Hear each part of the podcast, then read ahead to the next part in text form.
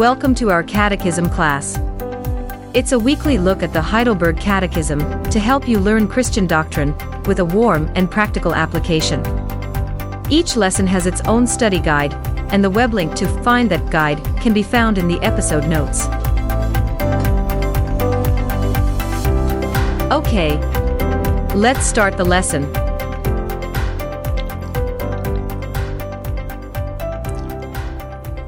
So, welcome to our catechism class. And today I'm in the studio pod, but in the garden around me are two very excitable dachshunds playing and barking. So we might get a wee bit of interruption from time to time.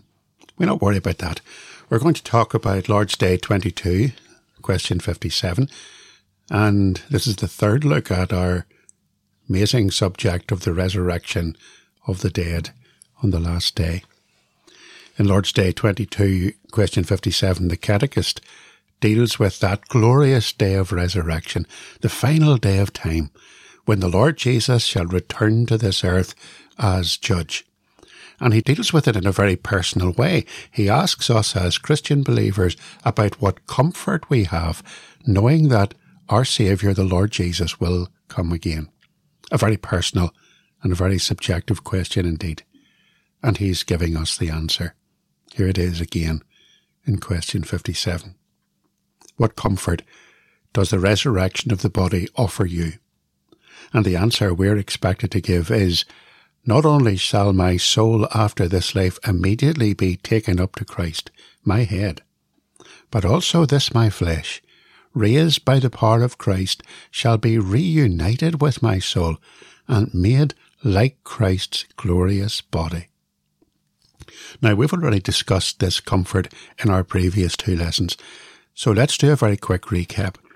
We learned about the intermediate state of the soul, in other words, what happens to the soul after death, how that soul lives on, and how we Christians go to be with the Lord in heaven forever and ever.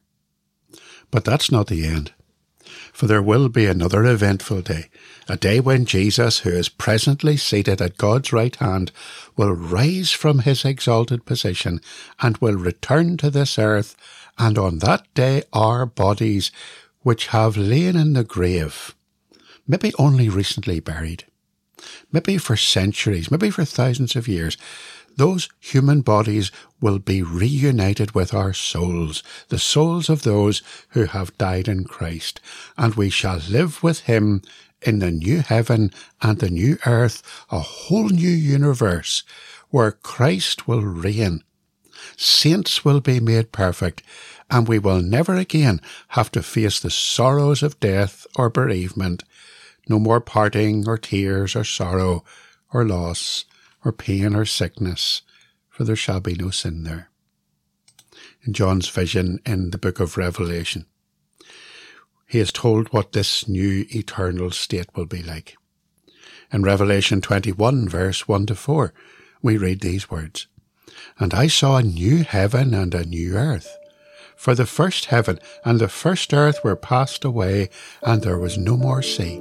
And I, John, saw the holy city, New Jerusalem, coming down from God out of heaven, and prepared as a bride, adorned for her husband. And I heard a great voice out of heaven, saying, Behold, the tabernacle of God is with men, and he will dwell with them, and they shall be his people, and God himself shall be with them, and be their God and God shall wipe away all tears from their eyes. And there shall be no more death, neither sorrow nor crying, neither shall there be any more pain, for the former things are passed away. Now, all of that should make us think. And as our catechism insists, it should bring us comfort in this life. But let's go back to our recap. We learned too about how that resurrected body would be my very own body, recognizable as such, reconstituted out of the dust of the earth, not a different body, but my human flesh made perfect, like Christ's resurrected human body, now reunited with my soul. And we learned about how that would happen by the power of God which raised Christ from the dead. But we can't leave it there. For that same power of Christ which raised Jesus from the grave and which will raise us too will have other astounding and momentous repercussions on that great day. In this supplementary lesson, we're going to try and find out what those repercussions are. I'm Bob McAvoy, and this is the Semper Reformata podcast.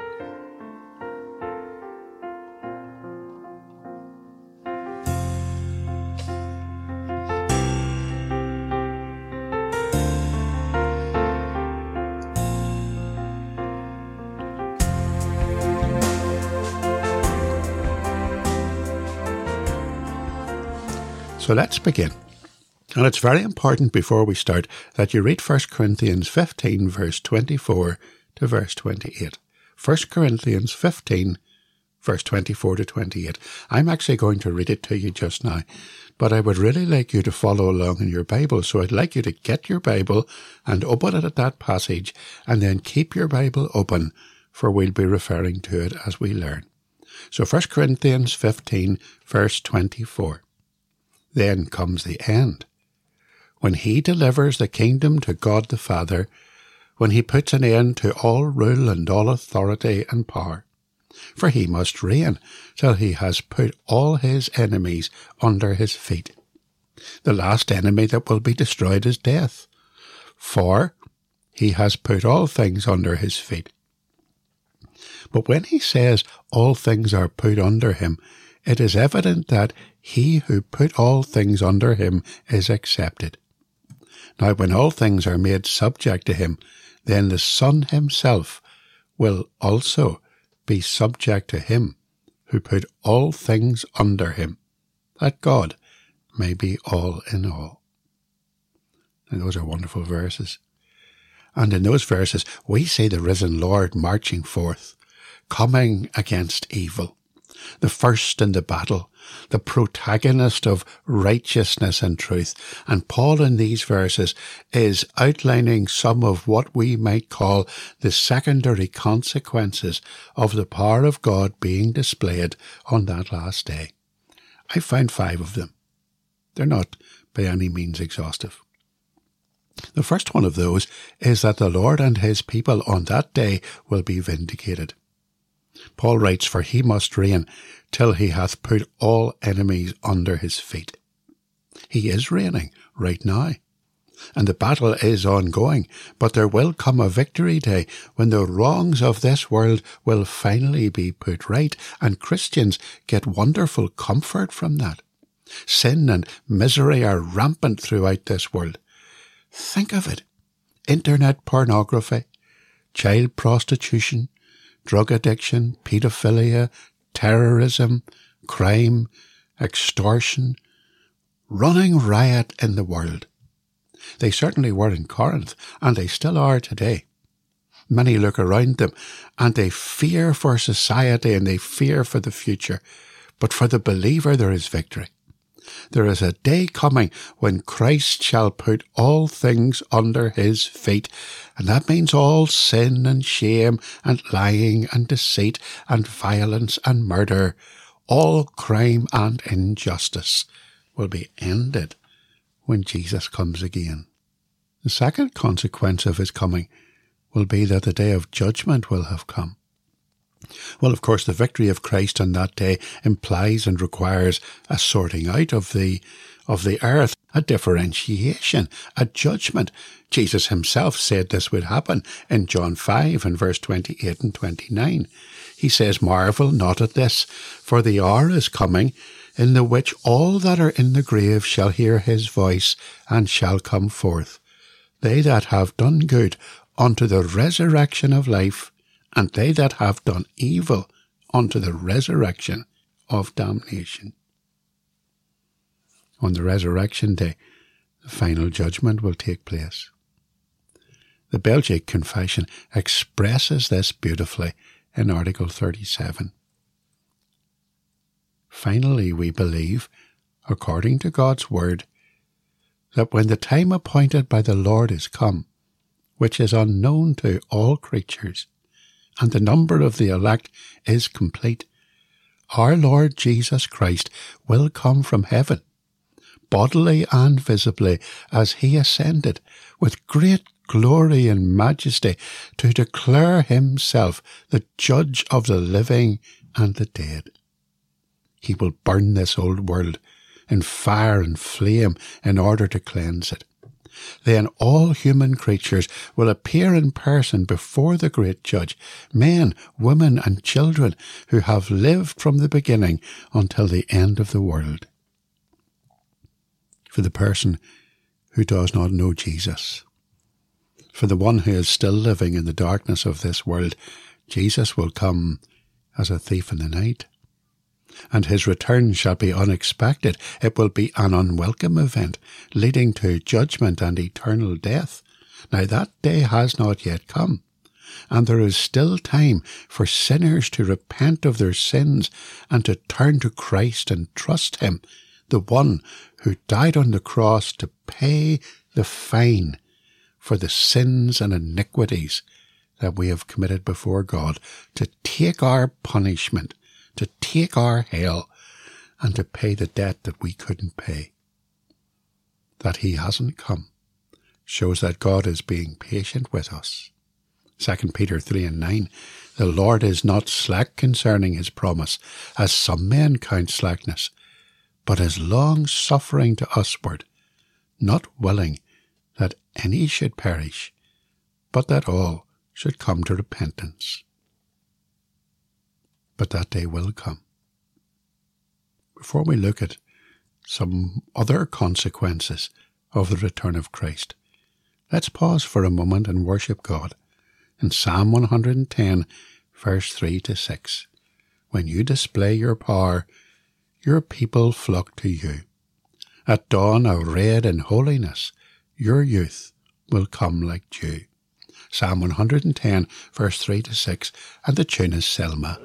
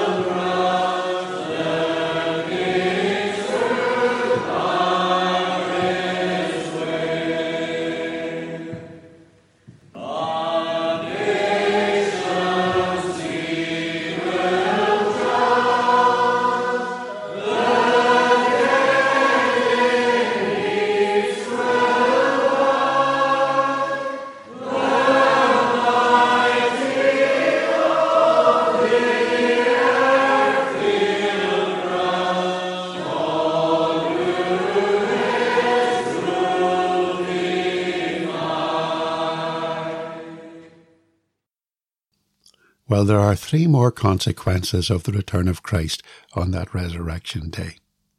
The final defeat of death. Paul says the last enemy that shall be destroyed is death. Death shall be no more from that day onwards. The great enemy of man will be stopped forever, and death will be swallowed up in victory. Revelation 21 and 4. And God shall wipe away all tears from their eyes, and there shall be no more death, neither sorrow, nor crying, neither shall there be any more pain, for the former things are passed away. And then there will be the subjection of the universe. Paul says, For he hath put all things under his feet. But when he saith all things are put under him, it is manifest that he is accepted. The whole of the universe will be subjected to Christ on Resurrection Day. We return here to the subject of true headship. The doctrine of headship decrees that God is the head of all things, that Christ, being made equal with God, did not consider that equality something to be grasped and held on to, as Paul states in Philippians chapter 2, but nevertheless became obedient unto death. And so Christ is the head of man, and man is the head of his home. That is the divine order. It is given in the scriptures. But mankind is also the head of nature.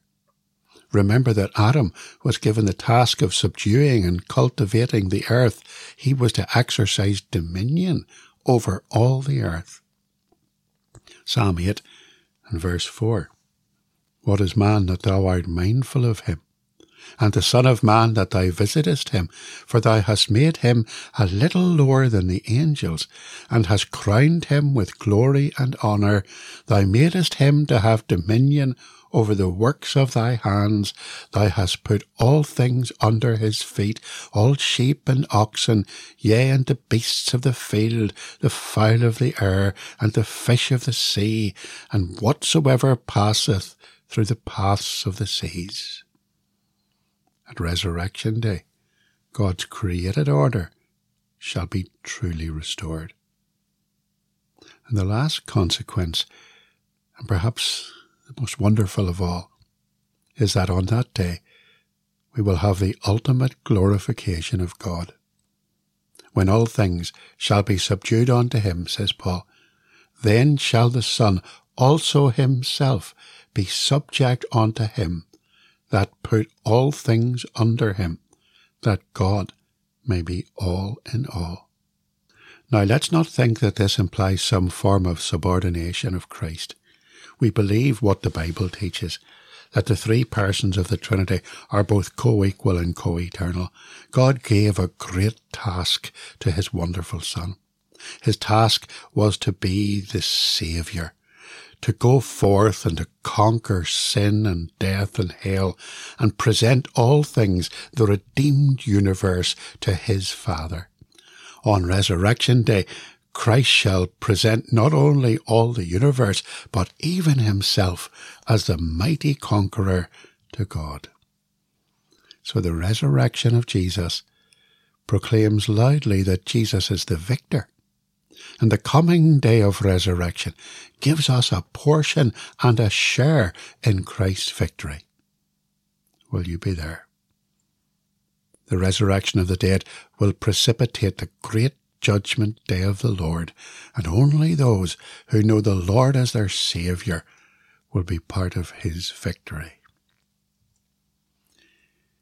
So, what have we learned in this lesson? Our Saviour, the Lord Jesus Christ, will return to this earth, visibly and physically to judge the world, and on that day our human remains, our bodies, may be long buried in dust, will be resurrected to be reunited with our souls and to dwell with Him in a new heaven and earth. That recreation of the universe will have far reaching consequences, well beyond the physical resurrection of the redeemed. But the most important of all is that in all things all the glory and praise will go to God, our Creator and our Redeemer. In our next lesson, we'll move on and we'll see what our catechist has to say about heaven.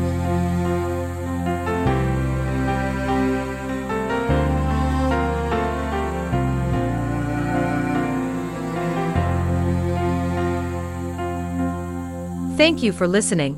If you've enjoyed this episode of the podcast, Please help to make it better known by opening the podcast app on your phone or mobile device. Then, search for the Semper Reformata podcast. Subscribe and give it a 5 star rating. See you next time.